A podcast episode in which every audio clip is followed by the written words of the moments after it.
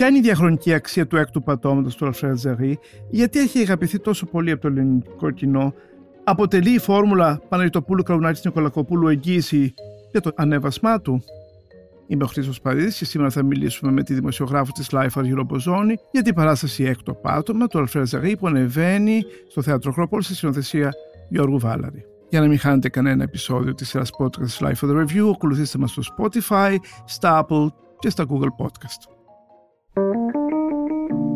Είναι τα podcast της Lifeo.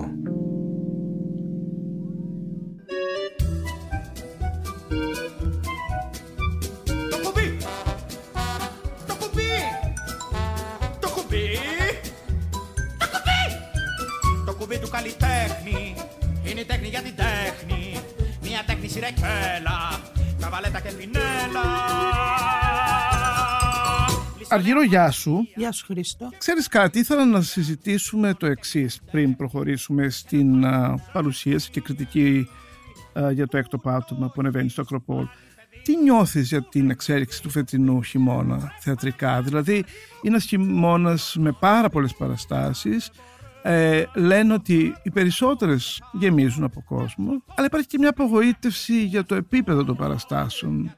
Δηλαδή υπάρχει ε, μια φήμη ότι ελάχιστες αξίζουν αυτή τη στιγμή και τα περισσότερα αποτελούν μάλλον αναβίωση θεαμάτων, μεγάλων θεαμάτων που βέβαια απευθύνονται σε ένα κοινό κυρίως μεγαλύτερων ηλικιών, έτσι, τα οποία βέβαια προφανώς τα δύο χρόνια που ήταν κλειστά τα θέατρα βγήκαν έξω να χαρούν ζωντανό θέαμα και να δουν από κοντά αγαπημένα α, πρόσωπα της τηλεόρασης φαντάζομαι κυρίως. Εσύ τι λες; Όσα χρόνια και δούλευα στο θέατρο και είμαι σε αυτό το ρεπορτάζ, ξεχώριζαν πάρα πολύ λίγες παραστάσεις. Δηλαδή άφηναν αποτύπωμα από όλους τους χώρους και τους πιο εμπορικούς, δηλαδή πιο mainstream θέαματα και πιο πειραματικά.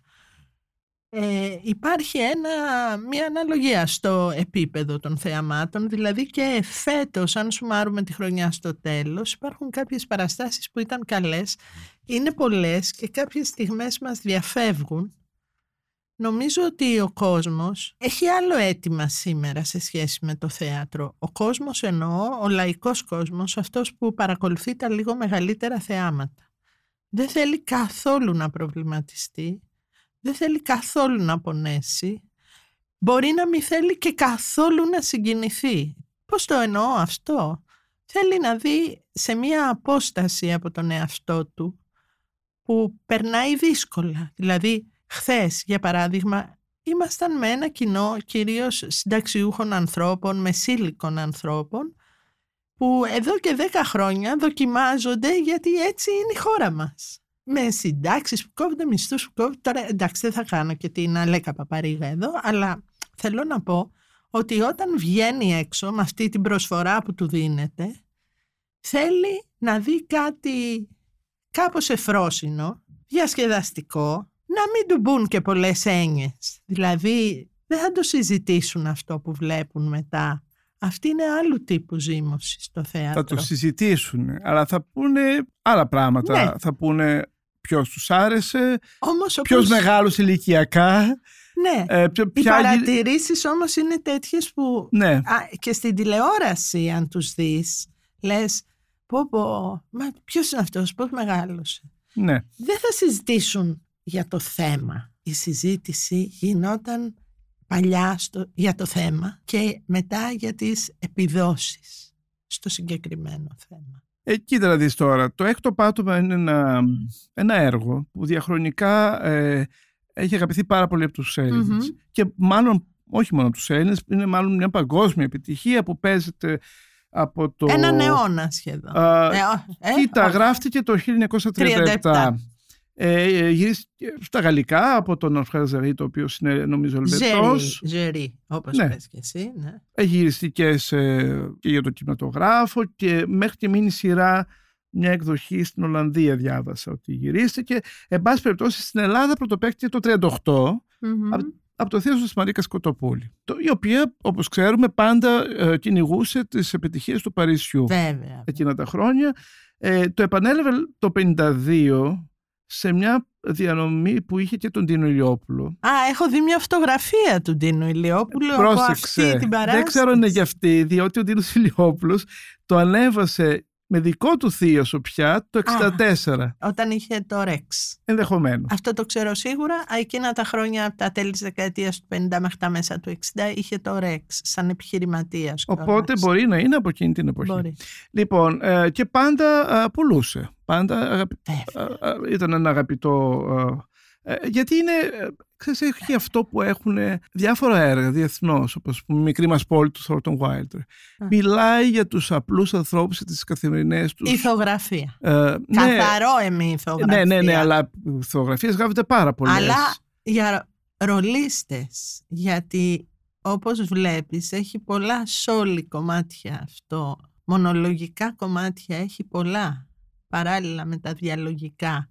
Και αν είναι καλός ο ρολίστας και σπιρτόζος, λάμπει σε αυτή την κατασκευή έργου. Σωστά. Είναι μια κομμωδία πάνω απ' όλα. Εννοείται. Μια κομμωδία που έχει τύπους ανθρώπων Μμμ. που φαίνεται ότι αφορούν όλες τις κοινωνίες οικουμενικά. Και έχει και ένα σκελετό.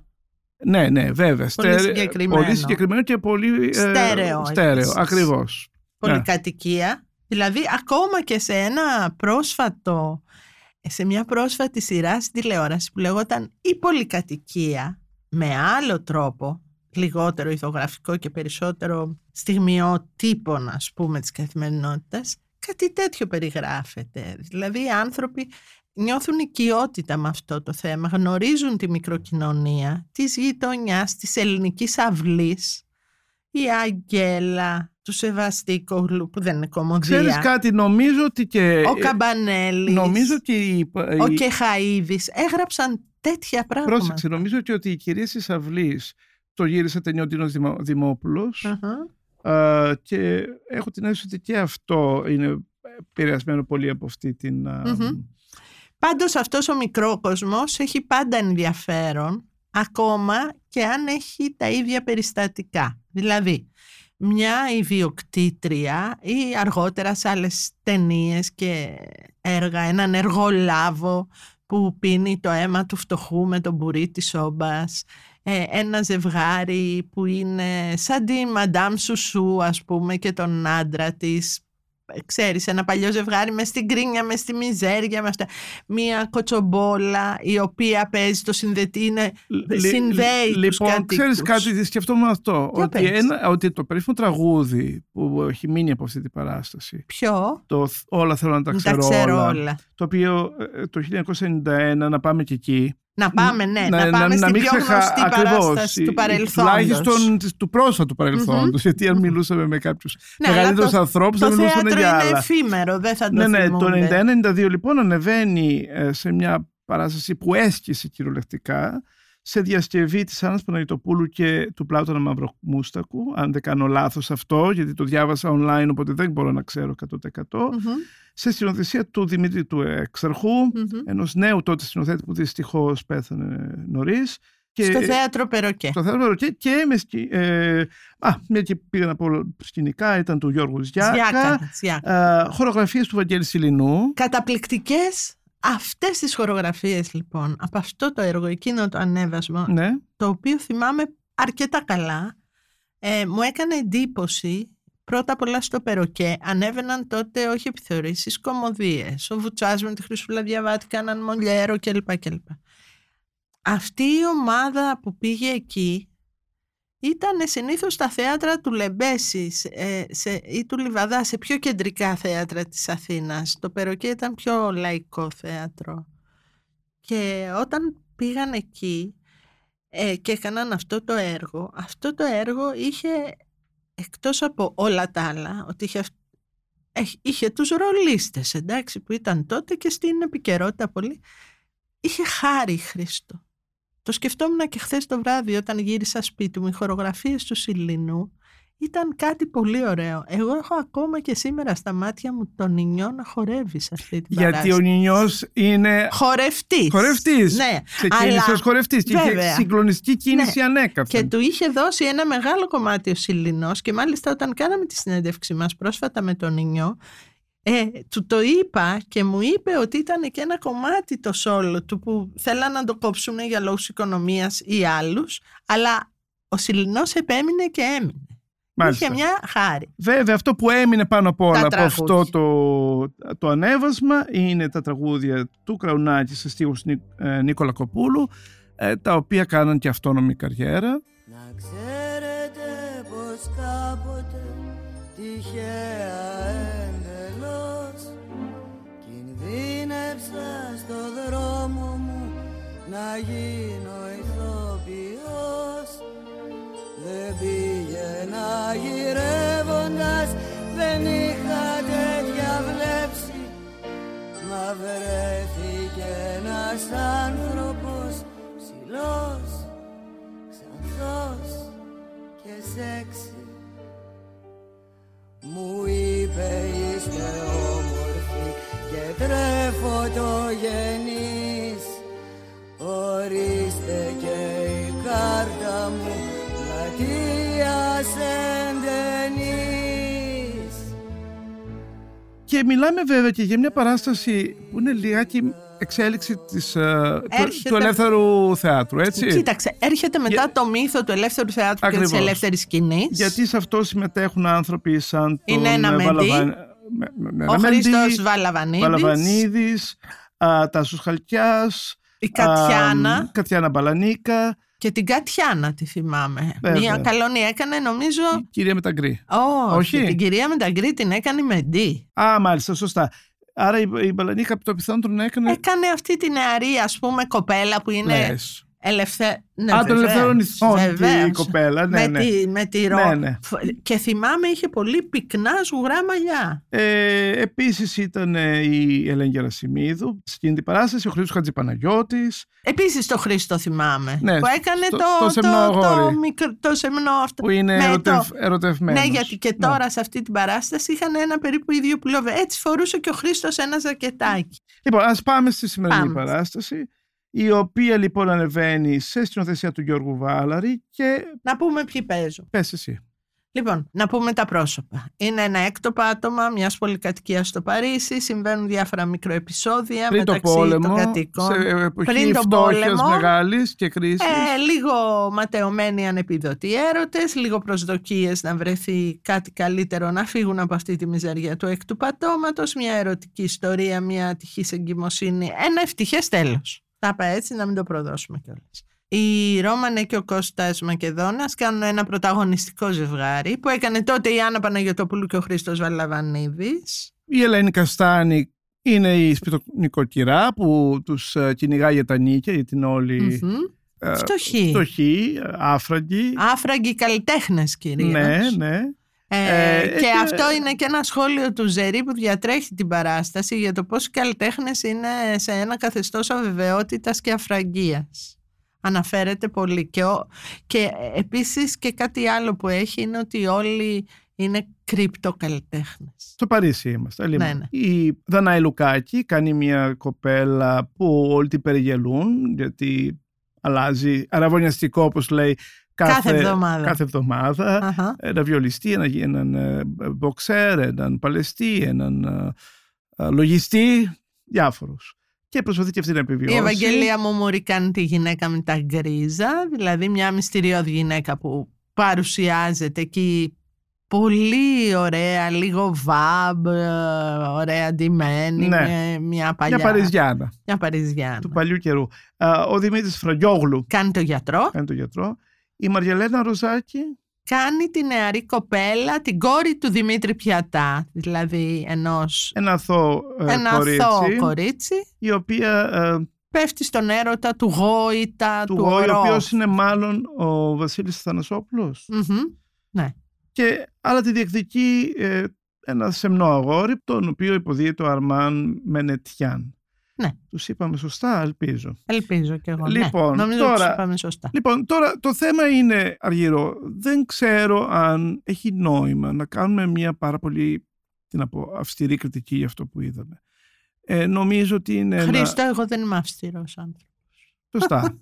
και δεν θα έπρεπε. Νομίζω ότι α, μπορούμε να κάνουμε μια επισκόπηση των υπέρ και κατά αυτής της παράστασης. Μμμ. Ιδανικά θεωρώ ότι θα έπρεπε να είναι μια άλλη διασκευή σημερινή, διότι έχουν περάσει πάρα πολλά χρόνια. Έχουν Ξέρεις, περάσει 30 χρόνια, έτσι δεν δεν, ήταν είναι; τόσο ε, μπαγιάτικη η γλώσσα και μάλιστα σε κάποιες στιγμές σκέφτηκα μήπως την έχουν πειράξει οι ίδιοι οι ηθοποιοί ή την έχει φρεσκάρει ο Βάλαρης. Γιατί ξεχάσαμε το κυριότερο πράγμα να πούμε. Ότι υπάρχει και μια αφηγήτρια που την υποδίεται η, Η Μύρκα Παπακοσταντίνου. Ακριβώς.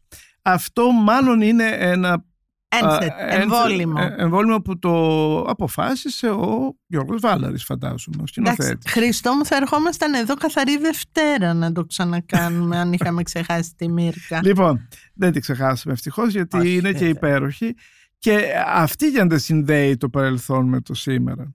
Μμμ. ως ένα από τους βασικούς συντελεστές του ελεύθερου θεάτρου και συνεργάτηδα και φίλη προσωπική της Άννας Και Παναγιωτοπούλου. καταπληκτική ηθοποιός. υπέροχη ηθοποιός, Υπέροχη ακριβώς. ηθοποιός. Λοιπόν, ή έχουμε λοιπόν τη Μύρκα η οποία αφηγ- εξηγεί στον κόσμο που βρίσκεται. Είναι η ξεναγός μας στη ζωή της πολυκατοικίας. Ακριβώς. Που Ναι. αυτή επίσης είναι μία μέθοδος αφήγησης που έρχεται από τη δεκαετία του 50 και το έχουμε και σε πολλές ελληνικές ταινίες. Ένα voice Over, over, ναι. το οποίο λέει και φτάσαμε στην Κυψέλη. Στο διαμέρισμα τάδε με... Ε, Ναι, έτσι ναι, δεν ναι, είναι; ναι, ναι, ναι. Οπότε ο Βάλαρης βάζει ένα τέτοιο στοιχείο ξενάγησής μας για να ξεμπερδέψουμε με το καλημέρα με ρόλους, πρόσωπα και τι κάνουνε. Έλεγα λοιπόν πριν και κάπως χαθήκαμε στην πορεία ότι το όλα, θέλω να το ξέρω όλα, αυτό το Αχα. πολύ ε, ε, ε, παιχνιδιάρικο και ζωηρό τραγούδι του Κραουνάκη που είναι πολύ γνωστό με τη φωνή της Παναγιτοπούλου το έχω χρόνια στα, στα κλαμπάκια και στα Μμμ, μπαρ έτσι μμμ, να μμμ, επανέρχεται. Πάντα με τη φωνή της Άννας. Τώρα το λέει η Ρωμανέ το λέει ωραία νομίζω. Μμμ. και έχω την αίσθηση ότι κατά κάποιο τρόπο, και το λέω συνειδητά, ενώ είμαστε σε μια εποχή ίντερνετ κλπ, ότι αφορά όλους τους ανθρώπους. Μα φυσικά. Όλοι θέλουν να τα ξέρουν όλα. Γιατί επίσης, ε, Χριστό, αυτό το τραγούδι ε, έχει και ένα καταπληκτικό φινάλε που λέει ποιος πήγε και άπλωσε τα ρούχα στην ταράτσα. Που αυτό είναι πολύ δικό μας πράγμα. Η πολυκατοικία και η ελληνική ασυνεννοησία για το ποιος απλώνει υπάρχει και σήμερα. Ξέρεις, όχι για το ποιος απλώνει, υπάρχει. Αυτή είναι η μεγάλη επιτυχία του έργου. Είναι πολύ οικείο. όλα. Θέλω να τα ξέρω όλα. Όχι επειδή με κουτσομπόλα Δεν το κάνω από κακό. Θέλω να έχω υλικό. Κι ας μου τρώει η περιέργεια της όλα Όλα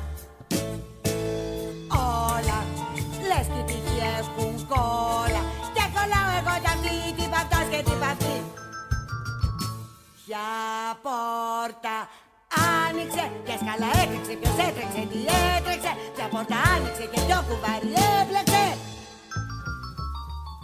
Τώρα, α, οπότε δεν διαφωνείς λιγάκι με αυτό που λέω, έτσι, ότι θα, ιδανικά θα είχαμε μια πιο σύγχρονη διασκευή ε, και μεταφορά. Δεν με πείραξε καθόλου. Δεν σε πείραξε. Ναι, δεν σε πείραξε γιατί και η μουσική μας είναι πολύ Πιστεύω οικία. σου λέω ότι και οι ηθοποιοί πείραζαν το κείμενο. Αυτό ενδεχομένως, Μμμ. γιατί είναι άνθρωποι μιας ε, άλλης γενιάς, Μμμ. κάποιοι από αυτούς. Και Ή- μεγάλης εμπειρίας. Μεγάλης εμπειρίας και δεν πάση τόσο επηρεάζονται από αυτά που συμβαίνουν Κάτι, σήμερα. κάτι Ναι. έχουν τσιμπήσει. και η στη γλώσσα που εξελίσσεται έτσι κι αλλιώς. Ακριβώς. Οκ, αυτό το κάνει και λίγο επιθεώρηση. Ναι, ξέρεις και τότε είχε κατηγορηθεί η παράσταση ε, ε, και ιδιαίτερα η Παναγιωτοπούλου ότι το επιθεωρησιακό της κομμάτι νικούσε το σκελετό της αφήγησης, τον διαπερνούσε. Η Παναγιωτοπούλου, μην ξεχνάμε, όταν τα έκανε αυτά, είχε κάνει τη Μαντάμ Σουσού μια τεράστια επιτυχία, η οποία την ακολούθησε και στην υποκριτική της. Α, αυτό το, ξέρεις, νομ- λίγο βαριεστημένο, λίγο το ένα, λίγο το άλλο. Η Ρο τον γύρωσε αυτό το ρόλο, η Ρωμανέ, τον έκανε πολύ πιο λαϊκό και του βγάλε, μπόρεσε δηλαδή, του βγάλε αυτή την πατίνα, γιατί η Άννα τους φράιζε τους ρόλους που έπαιζε. Και να πούμε τότε ότι ο Κώστας Μακεδόνος που δεν είναι ηθοποιός, αλλά είναι πολύ καλός τραγουδιστής, στέκεται σχεδόν αντάξια δίπλα στην Ρωμανέ. Νομίζω τα καταφέρνει καλά. Ναι. Κάνει έναν τελείως ατάλλαντο αποτυχημένο ζωγράφο, Ζωγράφο. που πάντα περιμένει να τον αθέσει δουλειά ένας Αμερικάνος. Ένας πλούσιος Αμερικάνος για να πληρώσει τον νίκη και που φυσικά ποτέ δεν έρχεται αυτός ο Αμερικάνος και ποτέ δεν έχει λεφτά στη τσέπη του. Αλλά βγάζει και γέλιο νομίζω ο Μακεδόνας. Ναι, ο Μακεδόνας ήταν ε, μια χαρά. Αυτό λέει και κάτι άλλο. Ε, και απαντά στη συζήτησή μας λίγο νωρίτερα. Το έργο δεν έχει μεγάλες απαιτήσεις υποκριτικής. Έχει μεγάλες απαιτήσεις στο Timing. να φτιάξει timing, οπωσδήποτε, γιατί και αυτό έρχεται μέσα από την καρδιά του μπουλβάρ, της άτυρας, το, ε, θέλει ρυθμό πολύ καλό. Ε, και λέει τα τραγούδια, ξέρεις, εγώ λατρεύω τη φωνή του Μακεδόνα, τη θεωρώ όμως μια λαϊκή φωνή. Τα Ε, λέει καταπληκτικά τα τραγούδια, εντάξει, τα λέει ωστόσο, ένας επειδή- επαγγελματίας επειδή- τραγουδιστής, αλλά ήταν πολύ χαριτωμένος σαν ηθοποιός. Ναι. Επίσης έχει, υπάρχει μια μη- έστω και μερική ταύτιση με, την, τραγου- με τα τραγούδια του Κραουνάκη. Οπότε ήταν σαν να άκουγα τον Μακεδόνα σε μια συναυλία εν μέρη. Ναι, δεν το σκέφτηκα ούτε ένα λεπτό. Αλλά δεν έχει. Νομίζω υπάρχουν κάποιες στιγμές που τόσο πολύ υπερέχει τραγουδιστικά που νιώθεις ότι κάνει ένα δικό του σοου. Μμμ, μμμ. Α, όχι εις βάρος της παράστασης. Απλώς Ναι, ναι. συμβαίνει γιατί... Ε, Έχει αυτή τη φωνή. βέβαια, τη πολύ φωνή. ωραία φωνή αποδείχτηκε ότι Έχει μουμούρι. έχει και η Μουμούρη.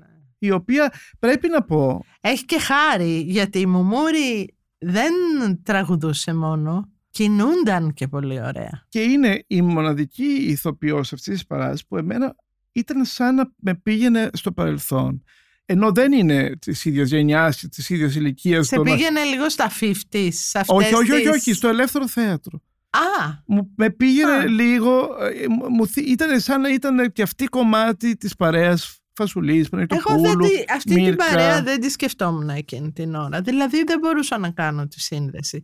Και ξέρεις Δεν τι το εννοώ πιστεύω. ακριβώς έτσι. Ναι, Πάντως, Τώρα το λέμε εμείς στην ανάλυση, αλλά και ο κόσμος που έβλεπε γύρω μας δεν έχει δει ελεύθερο θέατρο και ελεύθερη σκηνή. κάποιες κυρίες μπορεί, να έχουν Μπορεί. δει και την παλιά παράσταση ωστόσο. Ναι, ναι, ναι. Και γι' αυτό και να πήγαν, να νοσταλγούσαν ε, κάτι. Κάποιες, Ό- όχι το πλήθος που έρχεται με λεωφορεία Αχα. από την επαρχία, Τώρα αλλά κάποιες μιλάμε, Αθηναίες. ήμασταν Τετάρτη 7 το απόγευμα Ναι. και είχε χίλια άτομα μέσα το θέατρο. Η Δανάη Λουκάκη, η οποία κάνει την, ε, ας πούμε, των ελευθέρων ηθών την κοπέλα, έχω την αίσθηση ότι δεν της πάει απόλυτα αυτός ο ρόλος. Ε, ε, την, ε- Άκουσε Χρήστο, εγώ όπως ξέρεις δυσκολεύομαι πάρα πολύ να μιλήσω για ηθοποιούς αν δεν τους έχω δει σε αρκετές δουλειές. Ωστόσο θέλω να πω ότι η αίσθηση που είχα εγώ για τους πιο νέους ηθοποιούς ήταν ότι ήταν σκηνοθετικά καθοδήγητοι. Οι μεγάλοι ηθοποιοί μπορούν να το κλέψουν αυτό. Αν και υπάρχει πάντοτε ο κίνδυνος για έναν έμπειρο ηθοποιό να πέφτει πολύ συχνά στην ευκολία του, να πέφτει στην παγίδα του να κάνει υπερβολές που είναι αχρίαστες αυτό γινόταν. Δηλαδή άκουγες ας πούμε τη Μουμούρη να μιλάει με δύο-τρεις φωνές επειδή έχει πολύ μεγάλη ευκολία σε αυτό. Ε, άκουγες ας πούμε το Μπιατά ε, επίσης να παίζει με τη φωνή του ή με την έκφραση του χωρίς λόγο. Δηλαδή δεν, δεν το είχε ανάγκη ο ρόλος. Ναι, αλλά Γιατί οι άνθρωποι... ξέρει πώς βγαίνει το γέλιο στην επιθεώρηση ο, ο Πιατάς. Ναι. Έχει μια μεγάλη Ναι, τέτοια ναι, πορεία. Ακριβώς. Ακριβώς. Οπότε στους έμπειρους, ξέρεις, λειτουργούσε αυτός. Εγώ πάλι- Στους άπειρους όχι. Να σου πω κάτι. Η Μαριαλένα Ροζάκη Μμμ. μου φάνηκε καλή. Και ίσως, ίσως ε, εμένα μου άρεσε. Ναι. Δεν ξέρω εσείς διαφορετική γνώμη. Αλλά έχω την αίσθηση ότι είχε ένα μέτρο που το είχε από μόνη της. Της το καθοδήγησε κάποιος. Έχω την αίσθηση ότι ανταποκρινόταν αρκετά ικανοποιητικά στο ρόλο. Μμμ.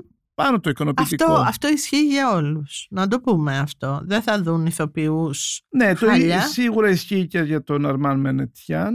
Λίγο λιγότερο για τον Βασίλη Αθανασόπουλο, ο οποίος όμως έχει αρκετά καλή κίνηση κι αυτός. Ε, ναι, είναι ένα ωραίο παιδί, ψηλό παιδί. Ναι, Ανταποκρίνεται σε αυτό που ζητάει ο ρόλος πρώτα απ' όλα. Έναν νεαρό, εραστή, ερωτήλο. Τώρα, το κομμάτι του θεάματος, σκεφτόμουν χθες το βράδυ ότι φαντάζομαι και η παραγωγή. Αυτό είναι περίπου το ίδιο Ναι. σκηνικό, αν θυμάσαι, Με με, τι. το παλιό. Όχι, δεν το θυμάμαι. Ήταν Το- έτσι, είναι ένας διάδρομος Ναι. στη μέση, παταράκι δεξιά, παταράκι αριστερά. Εγώ το βρήκα πολύ φτηνό το σκηνικό. Ναι, το, ε, το, άτεχνο. το υπογράφει ο Μανώλης Παντελιδάκης που. Τώρα, Α, θα οχ, πρέ- είναι φίλος μου ο Μανώλης, Ναι. ωστόσο το Και βρήκα εμένα είναι κάπως ευχή. άτεχνο. και εμένα- Άκουσε, το βρήκα κάπως άτεχνο. Βέβαια ξέρουμε όσοι έχουμε εργαστεί στο θέατρο ότι ο σκηνογράφος δεν κάνει θαύματα αν δεν έχει χρήματα. ότι εδώ δεν έχεις να κάνεις ιδέες με σύγχρονα ανεβάσματα και να κάνεις αφαιρετικά πράγματα. Εδώ είναι ρεαλιστικά τα σκηνικά.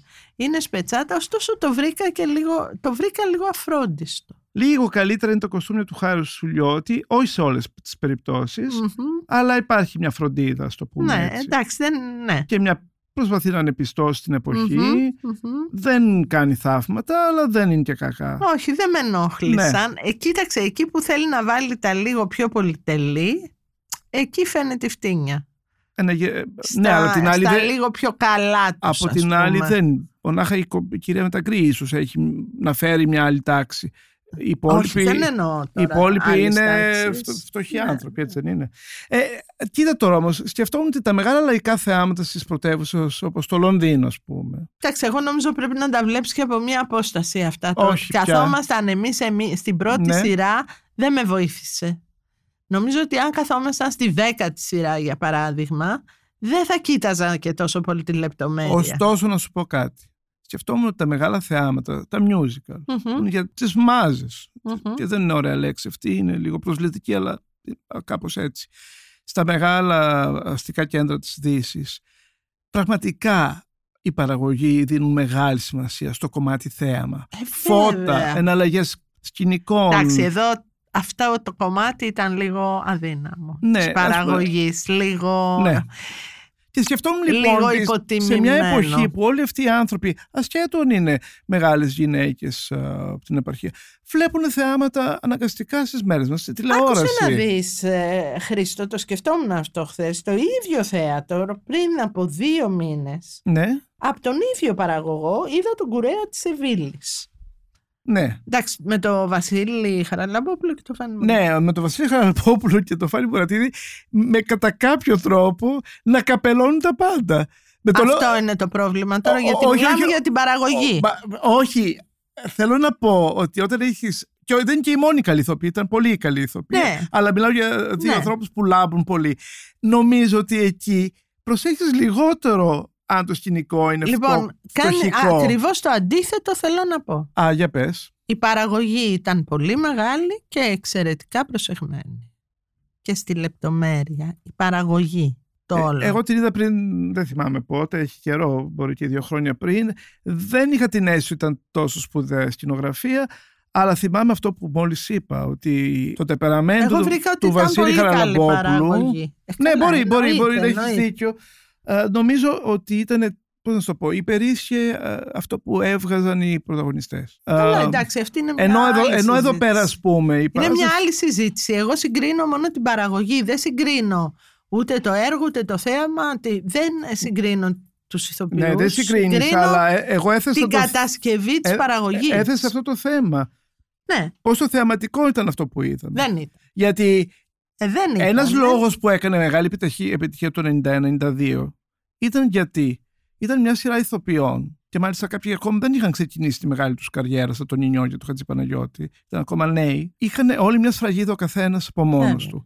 Ο Δέκαρονάρης στην Νικολακοπούλου ήταν στη μεγα... στο απόγειο της επιτυχίας τους σε εκείνα τα χρόνια. Δηλαδή ήταν με έναν τρόπο, δεν ήταν ζωή, ήταν κάτι άλλο. Ήταν μια ελληνική, ένα ελληνικό musical. Ήταν μια αυτόνομα Όμως και τώρα σημαντική αυτοί οι παραγωγή. ηθοποιοί που παίζουν είναι, Είναι- πολύ γνωστοί. Είναι πολύ γνωστοί και είναι ε, ε, όλοι τους πολύ καλοί, πολύ αλλά, δημοφιλείς. αλλά δεν είναι πια ομάδα. Κλήθηκαν από ένα παραγωγό και από ένα σκηνοθέτη Να να, σου πω. συμβάλλουν σε μια, ε, σε μια παραγωγή κατανάλωσης. Οκ, δεν είναι κακό αυτό. Ποιοι ήταν τότε ομάδα μου ε, το 90-91. Όλοι συνδέονταν με κάποιο τρόπο μεταξύ τους. Μα και αυτοί συνδέονται δηλαδή, ο, τώρα. ο Βαλαβανίδης και ο Χαλκιάς και η Παλανίκα με την ε, Παναγιωτοπούλου. Ε, Είχαν παίξει πριν 15 χρόνια μαζί. Παίζανε συχνά μαζί. Ήταν πιθανόν Καλά, να η ξεκίνησαν Άννα μαζί. έπαιζε τότε με τον Χαλκιά και στην Ιπποκράτους, τα θυμάμαι, στο Διάνα. Αλλά όχι, δεν έπαιζαν οι υπόλοιποι μαζί. Ο Βαλαβανίδης ήδη είχε φύγει, είχε πάει στο εθνικό. Ε, δηλαδή, δεν νομίζω ότι είχε αίσθηση Δεν ήταν συμμαθητές, ομάδα. ε, εκείνα- Ε, ναι, αλλά ναι, τώρα, ναι. αν σου πω, μπορεί η ίδια να είναι γε- και άλλοι συμμαθητές, λοιπόν, κατάλαβες. Καλά, ας μην το εξαντλήσουμε τώρα αυτό το κομμάτι. Έχω την αίσθηση ότι ήταν ε, μια γενιά και μια λογική. Μμμ. ε, Η Άννα, η Άννα, η Άννα είχε συνδεθεί με μία γενιά. Δεν νομίζω. Λιγότερο, πολύ λιγότερο οι υπόλοιποι. ε, μα, όλοι. ε, Η Άννα ανεξάρτητα. η Άννα Παναγιωτοπούλου. Γιατί αν μιλάμε ας πούμε για αυτούς που συγκροτούσαν αυτές τις ομάδες ήταν η Άννα, ο Σταμάτης, η Μύρκα.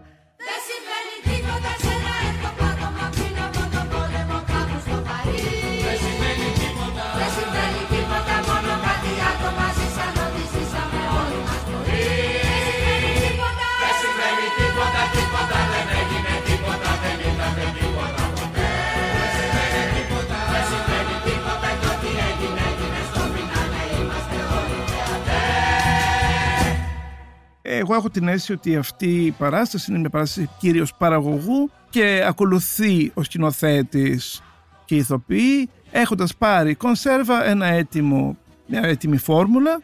Αυτό που είπα στην αρχή, Παναγιτοπούλου, Κραουνάκης, Νικολακοπούλου, καλά κάνανε γιατί όπως λες και εσύ είναι ένα πολύ αγαπητό υλικό και δεν ξέρω τι βαθμό θα δίναμε σε αυτή την παράσταση γιατί έχει και, Α, ε, και υπέρ Δεν, δεν μου το έχεις πει αυτό. ότι θα ναι, δίνω όχι τώρα βαθμό, το ε. σκέφτομαι, τώρα το Α. συζητάω. Δεν θα βάλουμε βαθμό, όχι. Α. Λέω, αν με ρωτούσε κάποιος, δεν ξέρω τι βαθμό θα έδινα. Δεν θα του έδινα πέντε αστεράκια οπωσδήποτε. αλλά δεν θα, δεν θα το, δεν θα το θεωρώ- δεν θα έλεγα σε κάποιον να μην πάει. Θέλω, θέλω να πω, είναι μια παράσταση. Εγώ, Χρήστο, δεν θα έλεγα σε κανένα να μην πάει στο θέατρο σήμερα. Δηλαδή, προτιμώ αντί να κάθονται και να βλέπουν, γιατί καλά κάνουν στην τηλεόραση και τα καθημερινά και γνωρίζουν ηθοποιούς και το ένα και το άλλο και αυτό. Αντί όμως να βλέπουν συνεχώς τις σειρές της τηλεόραση, συνεχώς τηλεόραση, να μην ξέρουν τι να δουν, προτιμώ ο κόσμος να πάει στο θέατρο. Και κάποιοι, το 1%, το 10%, το 3% θα πάνε και σε μια άλλη επιλογή. Δηλαδή, όχι ότι αυτό είναι πάτος και θα πάνε να δούνε, ξέρω εγώ, το Royal Court. Όχι, δεν συζητώ γι' αυτό. Μ' αρέσει που ο κόσμος βγαίνει από τα σπίτια του και πηγαίνει στο θέατρο. Δεν θα έλεγα σε κανέναν να μην πάει να δει ένα θέαμα, εκτός αν είναι φασιστικό, ρατσιστικό και μισογυνικό. Σε, σε ό,τι Εγώ με θα αφορά. προσθέσω και να, α, α, να μην είναι κάτι πολύ κακό. Χιδαίο, Ε, χιδαίο. όχι, αυτό. υπάρχουν και πολύ κακές παραστάσεις. Επειδή Και σε αυτό προσωπικό όμως- επίπεδο θα πω σε κάποιον να μην πάει να δει κάτι, Ναι, αν ναι, το θεώρησε επειδή πολύ όμως κακό. Και αυτό είναι αρκετά προσωπικό. Εγώ έχω βάλει κάποιους, κάποια άλλα όρια, γιατί ο καθένας μας έχει και ένα διαφορετικό Εξάλλου, εγώ δεν γούστο. ξέρω κανένα καθαρό αίμα φασιστικό και ρατσιστικό θέαμα στην Αθήνα.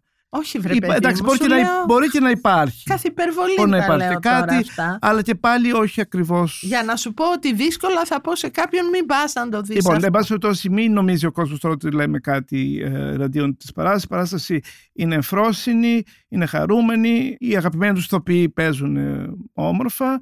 Α, Α, θέλω να σου πω ότι μου είπε μετά ο Αντώνης, ο Γκρίτσης που συναντήσαμε. ότι; Μου λέει ότι οι- είναι πολύ λίγες, είναι αλήθεια αυτό, οι mainstream παραστάσεις που είναι για μεσήλικες ανθρώπους και πάνω και μου έλεγε το παράδειγμα της μητέρας του που έρχεται κάθε τόσο και πραγματικά ενώ υπάρχει μία λίστα με πάρα πολλές επιλογές, οι περισσότερες από αυτές είναι κάπως δύσκολες για τους μεγάλους ανθρώπους που θέλουν να καταφεύγουν σε ένα θέαμα πολλές φορές πιο εύκολο ή δεν είναι εκπαιδευμένοι στο θέατρο όπως διαμορφώθηκε τα 20 τελευταία χρόνια, για να μην πάμε πιο πίσω. Και μου έλεγε, ε, εγώ θα την πήγαινα τη μητέρα μου. Και ξέρεις, το σκέφτηκα πολύ. Και εγώ θα την πήγαινα τη μητέρα μου να το δει αυτό. Έτσι να χαρεί, να αλλάξει σηκώτη και να πάει σπίτι της. Βεβαίως. Δεν είχε να σκεφτεί Μα αυτό πολλά. είπα, μα αυτό Ακριβώς. είπα Αυτό και πριν που λίγο. είπες. Δεν Ναι, είπα ναι, το ναι. αντίθετο. Ε, ναι, ε, ναι. Απλώς δεν θα το έλεγα, πώς θα το πούμε τώρα, θέατρο δημιουργού. Αλλά θέατρο δημιουργού δηλαδή ήταν πιο κοντά η παλιά παράσταση. Αυτό ήθελα να πω. Εγώ ούτε τότε. Ε, με την έννοια Ε, ότι αν πούμε, δηλαδή- άσε το σκηνοθέτη που ήταν και πολύ νέος, Είχα να, αλλά η Άννα και οι υπόλοιποι ε, Ναι, δεν το θεωρούσα. συντελεστές, Πιστεύω ότι ήταν μια εποχή τότε της Άννας που έκανε μαζί με το Χαλκιά, μαζί με τον Μπαρτσαλάκη, κάναν παραστάσεις που είχε περάσει πια και εκείνη σε ένα βιοποριστικό με εμπορικές παραστάσεις κομμωδίες. Αυτό κάνανε. Ναι, αλλά με ένα πέρα. ιδιαίτερο στίγμα. Γιατί Δεν- είχαν, είχαν, είχαν ένα ιδιαίτερο Δεν το τρόπο. θυμάμαι. Μα βεβαίως, ήταν αυτό που είχαν αναπτύξει στον ελεύθ- στο ελεύθερο θέατρο μαζί με τον Φασουλή και τους υπόλοιπους φίλους τους και συνεργάτες τους και αυτό για πολλά χρόνια η Άννα Πανιτοπούλου το, Εξαργύρωνε. το εξαργύρω και καλά ναι, έκανε ναι, γιατί ναι. έδωσε τέτοιου είδους Αλλά δεν τη θυμάμαι έτσι. ως- παραστάσεις ναι. που, που αγαπήθηκαν πολύ από τη Ναι, δική ναι, μας ναι. παλιότερη γενιά Εννοείται, ναι. και να που φτάνει μέχρι σήμερα ένας νέος σχετικά σκηνοθέτης σαν τον Γιώργο Βάλαρη να βασίζεται σε αυτή η παλιά φόρμουλα. Αχα, και στο έργο. Το έργο είναι αξεπέραστο. Το τελικά. έργο, όπως είπαμε, είναι ξεπέραστο και παίζεται ανελειπώς στην Ελλάδα από το 1937. Ναι, ναι, σχεδόν έναν αιώνα. Φοβερό, ε. Λοιπόν, νομίζω είπαμε ότι είχαμε να πούμε αργυρό για αυτή Δεν την παράσταση. διαφωνήσαμε πολύ Ε, πάλι. όχι. Εντάξει, Ναι. καλά. Ευχαριστώ πολύ που Σε ευχαριστώ πολύ, ανταποκρίθηκες. Χρήστο. Είμαι ο Χρήστος Παδίδης και σήμερα μιλήσαμε με τη δημοσιογράφο της Life Αργύρο Μποζόνη για το έκτο πάτωμα του Αλφρέντ Ζερή που ανεβαίνει στο θέατρο Ακροπόλ στη σκηνοθεσία Γιώργου Βάλαρη. Για να μην χάνετε κανένα επεισόδιο της σειράς podcast της Life of the Review, ακολουθήστε μας στο Spotify, στα Apple και στα Google Podcast. Ηχοληψία, επεξεργασία και επιμέλεια, φέδωνας χτενάς και μερόπικοκίνη. Ήταν μια παραγωγή της Lifeo. Είναι τα podcast της Lifeo.